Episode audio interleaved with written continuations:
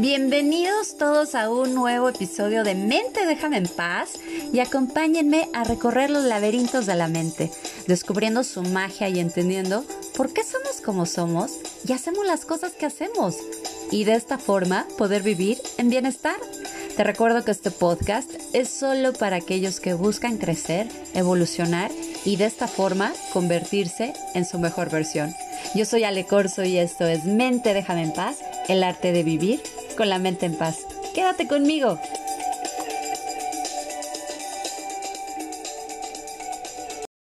¿Alguna vez has visto una pareja que simplemente no parece tener sentido?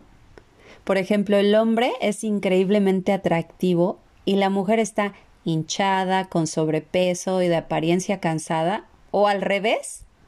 ¿O has experimentado agotamiento, aburrimiento, estrés, ansiedad, luego de haber estado con cierta persona, como si te chuparan la vida literal. Y lo peor es que luego de experimentar estas emociones vienen algunos pensamientos negativos sobre esa persona y entonces te sientes mal por tener esos pensamientos y entonces piensas que tal vez el que está mal eres tú y que quizás estás estresado por el trabajo o que el dolor de cabeza que se te desató fue por otra cosa bueno, si has notado que esto te pasa cada vez que estás cerca de una persona en específico, puede ser que estés cerca de un vampiro energético. Los vampiros energéticos son personas emocionalmente inmaduras que tienen la sensación de que el mundo entero gira en torno a ellos. Son casi incapaces de ver las cosas desde la perspectiva de otra persona. Muy pocas veces pueden ser empáticos porque creen que deben tomar todo lo que puedan obtener de los demás y que si dan algo a cambio se van a privar de sus propios recursos como si todo el mundo estuviera para servirles. Ahora, las relaciones energía vampiro son similares a una larva que se va comiendo la madera poco a poco poco a poco hasta que la otra persona eventualmente se enferma, porque al vivir bajo distintas formas constantes de estrés, pues claro, la salud se deteriora.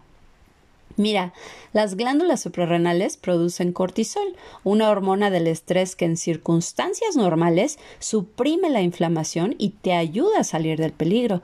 Pero cuando tienes que correr porque estás frente a un peligro, esta hormona hace maravillas. Sin embargo, cuando los niveles de cortisol permanecen altos y ahí se instalan, tu cuerpo en realidad produce sustancias químicas inflamatorias y esto hace que tengas síntomas como dolores de cabeza, hinchazón, dolor en las articulaciones o artritis o problemas digestivos, aumento de peso y algunas muchas otras más porque cuando las células se inflaman vienen todas las enfermedades degenerativas.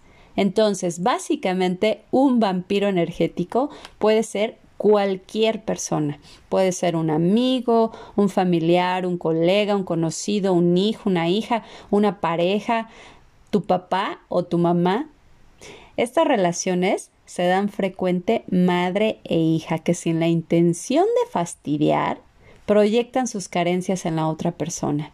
Tenía una amiga que me decía que cada vez que iba a ver a su mamá, luego de recibirla, eso sí, muy amorosamente, bajita la mano le decía que la veía más llenita. Y de ahí, muy amorosamente también, se descosía con más comentarios, haciéndole más y más observaciones. Entonces, cuando se iba, se quedaba con esa sensación de no ser suficiente. Sentía que solo quería llegar a acostarse y ver la tele. Claro, se sentía drenada. Si eres una persona cariñosa y muy empática, también es posible atraer activamente vampiros de energía a tu vida. Desafortunadamente, si eres una persona muy sensible que no sabe cómo establecer límites, pues probablemente ya tengas varios vampiros colgados de ti, porque los atraes y te perciben como la solución a sus problemas. En psicología se usa el término para los tipos de personalidad que se alimentan de la energía de los demás, la energía creativa o emocional. Sí, porque hay vampiros de varios tipos y vamos a ver un poco más qué hay de ellos. El vampiro que siente que el mundo está a su merced, el vampiro víctima. Y estos vampiros sufren debido a otras personas en lugar de asumir la responsabilidad de sus propias vidas y constantemente culpan, manipulan, chantajean emocionalmente a otros y no se dan cuenta o no quieren darse cuenta tampoco. Este comportamiento disfuncional pues es porque su autoestima es extremadamente baja y como sus problemas probablemente se deben a la falta de amor, validación y aprobación, los vampiros víctimas se sienten fundamentalmente indignos e inaceptables y entonces tratan de resolver este dolor ganando empatía de los demás, haciéndolos sentir culpables. ¿Cómo los identificas? Bueno, pues por ejemplo una señal podría ser la tendencia de la persona a culpar a otra por su sufrimiento o quizás una descripción de lo terrible que ha sido su día o lo cansado que está desde que abrió los ojos. Entonces, trata de no involucrarte en su autocompasión y si puedes limita tu interacción con ellos si es posible. Ahora, también tenemos al vampiro narcisista. Un vampiro narcisista no tiene la capacidad de ser empático, pero ni de broma, o de sentir interés genuino hacia otras personas, hacia otras personas. Ya ven, no hay un solo episodio en que yo no me trabe, pero tienen que entender que soy disléxica, así es que se me traba la lengua. Bueno, estos vampiros actúan como si por un momento fueran empáticos, pero enseguida vuelven a su prioridad, es decir, su persona y sus necesidades. Los vampiros narcisistas son yo primero y van a esperar a que los pongas siempre en primer lugar, que alimentes su ego y hagas lo que dicen y que todo se acomode tal como lo planean, pase lo que pase. Los vampiros narcisistas son normalmente encantadores y muy divertidos y bajita la mano hacen lo que se les da la gana con los demás, manipulándolos para sacar lo que quieren, hacer las cosas que ellos quieren, porque su voz tiene que tener peso. Se sienten superiores y con la misma facilidad se olvidan de ti. Y si es una pareja con la que llevas mucho tiempo y de pronto terminan, que no te extrañe que en dos horas ya esté con alguien más, porque necesitan alimentarse, no pueden estar sin pareja o sin alguien a quien usar. Si tienes un vampiro narcisista en tu vida, es posible que sientas una sensación de desempoderamiento extremo, porque estos vampiros saben muy bien cómo alimentarse. Son pasivo-agresivos. Son especialistas en aplicar el refuerzo intermitente del que hablamos en el episodio anterior. Son personas que están rotas por dentro y buscarán siempre llenar sus necesidades a través de los demás. Si es el caso y hay una persona muy cerca de ti que es vampiro narcisista y no puedes apartarla de tu vida en este momento, pues trata de limitar el contacto porque nunca cambian. También hay vampiros que adoran sentirse superiores, son los vampiros dominadores. A los vampiros dominadores les encanta ver a los demás por debajo de ellos y sentirse superiores debido a sus profundas inseguridades internas de ser débiles o equivocados y por lo tanto heridos. Los vampiros dominadores deben compensar en exceso intimidándote. A menudo los vampiros dominadores son un tipo de personas ruidosas que tienen creencias rígidas y perciben el mundo blanco o negro. No hay medias tintas. Y por lo regular son racistas o son sexistas o son homofóbicos o son fanáticos. Y la forma en que puedes cuidar tu energía con un vampiro así pues es aceptando estar en desacuerdo. Practica la asertividad cuando sea necesario y limita tu contacto con estos vampiros dominadores. Date cuenta de que su intento de asustarte se debe a su profundo miedo a ser dominado y por lo tanto herido. Ahora, todos conocemos al vampiro melodramático. Este vampiro, bueno, prospera creando problemas. Su necesidad de crear un drama constante es producto de un oscuro vacío que subyace en sus vidas. A los vampiros melodramáticos también les encanta buscar crisis porque les da una razón para sentirse victimizados, por lo tanto, especiales y necesitados de amor un sentido exagerado de importancia personal y evitan los problemas reales de la vida. Otra razón por la que los vampiros melodramáticos disfrutan creando drama es que las emociones negativas de las que se alimentan son adictivas, como la ira, por ejemplo. Entonces, cuida tu energía y niégate a tomar partido e involucrarte en la revuelta de este vampirito melodramático y pon atención a los patrones en su comportamiento y trata de identificar qué es eso que te hace querer involucrarte. Y si no quieres que te consuman, entonces pon distancia y si puedes eliminarlos de tu vida, mejor. Ahora, también tenemos al vampiro que le fascina meterse con otras personas y es el vampiro crítico. Este vampirito sufre de autoestima muy baja y el trato que le da a los demás es simplemente un reflejo de cómo se trata a sí mismo.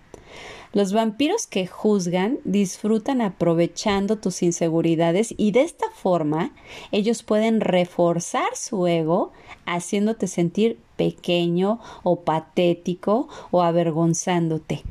Recuerda que la verdadera autoestima debe provenir de adentro, entonces no tomes nada personal de lo que un vampiro crítico te diga. Sé consciente de su dolor más profundo y de su necesidad de sentirse bien consigo mismo. Yo sé que no es muy fácil ser compasivo, pero esto se practica. Cuando te pones a la defensiva, pierdes. Entonces, mantén la cabeza equilibrada y trata de ser comprensivo con ellos porque eso realmente los desequilibra. Aún así, pinta tu raya y si puedes no tener contacto, mucho mejor. Ahora, los vampiros energéticos no siempre son maliciosos, como es el caso del vampiro inocente. A veces pueden ser personas indefensas que realmente necesitan ayuda como niños o ancianos o personas con alguna enfermedad o buenos amigos que llegan a depender demasiado de ti. Y es muy lindo poder ayudar a los que quieres, pero también es importante que los animes a ser autosuficientes. Desempeñar el papel de constante apoyo eventualmente les va a hacer mucho más daño. En el caso de los ancianos que dependen de nosotros o de una persona enferma, yo sé que no es tan fácil, pero busca la forma de nutrir tu energía. Los espacios que te des son de verdad indispensables si no quieres terminar drenado. Recuérdale gentilmente al vampiro inocente en tu vida que también necesitas tiempo para ti. Ahora, el vampiro emocional. Es probable que entre tus amigos tengas al menos uno de estos vampiros emocionales. En la mayoría de los casos, los vampiros emocionales no son de un solo evento, sino que cada vez este amigo vampiro emocional, cada vez que lo ves, parece estar pasando por un momento difícil. Tal vez cada vez que te encuentras con este amigo, pasas ese tiempo reconfortándolo, sugiriendo soluciones a sus problemas que por supuesto le entran por un oído y le salen por el otro. Y vuelves a hablar con esa persona cuando se siente mal una vez más y luego es probable que tu energía se desplome los vampiros emocionales están en todas partes y muchas veces no los ves venir. Como la compañera de trabajo que se queja de su trabajo hasta que te sientes cansado para hacer tu propio trabajo. Ahora, veamos qué hay de los vampiros creativos. Estos vampiritos son muy comunes en las oficinas y son particularmente horribles porque te impiden hacer tu trabajo y es la persona que no puede dejar de hacerte preguntas. Incluso cuando sabe que estás súper concentrado en algo, no le importa llegar a interrumpir. En estos casos se siente como si uy, te sacaran por completo del carril sin poder concentrarte lo suficiente o poder pensar creativamente. Y lo peor es que sin querer hacerlo, es fácil guardar cierto resentimiento hacia estos vampiros de energía.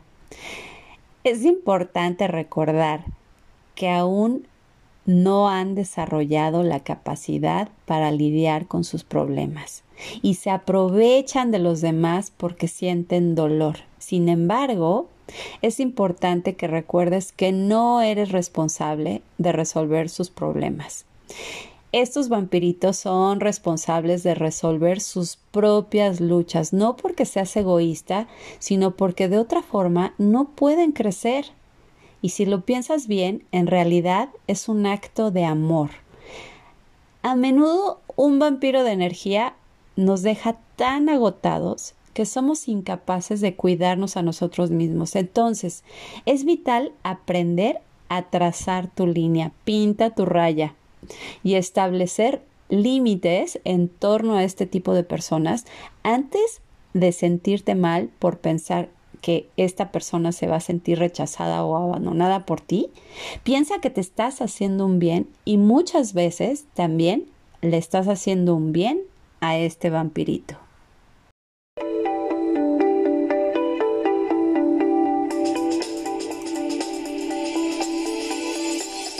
Muchas gracias por escuchar este podcast. Te recuerdo mi página www.alecorso Bienestar Emocional en Instagram y Facebook Alecorso Bienestar Emocional. No olvides compartir aquellos que buscan crecer, evolucionar y convertirse en la mejor versión de sí mismos. Yo soy Ale Corso y esto fue Mente déjame en paz, el arte de vivir con la mente en paz. Hasta la próxima.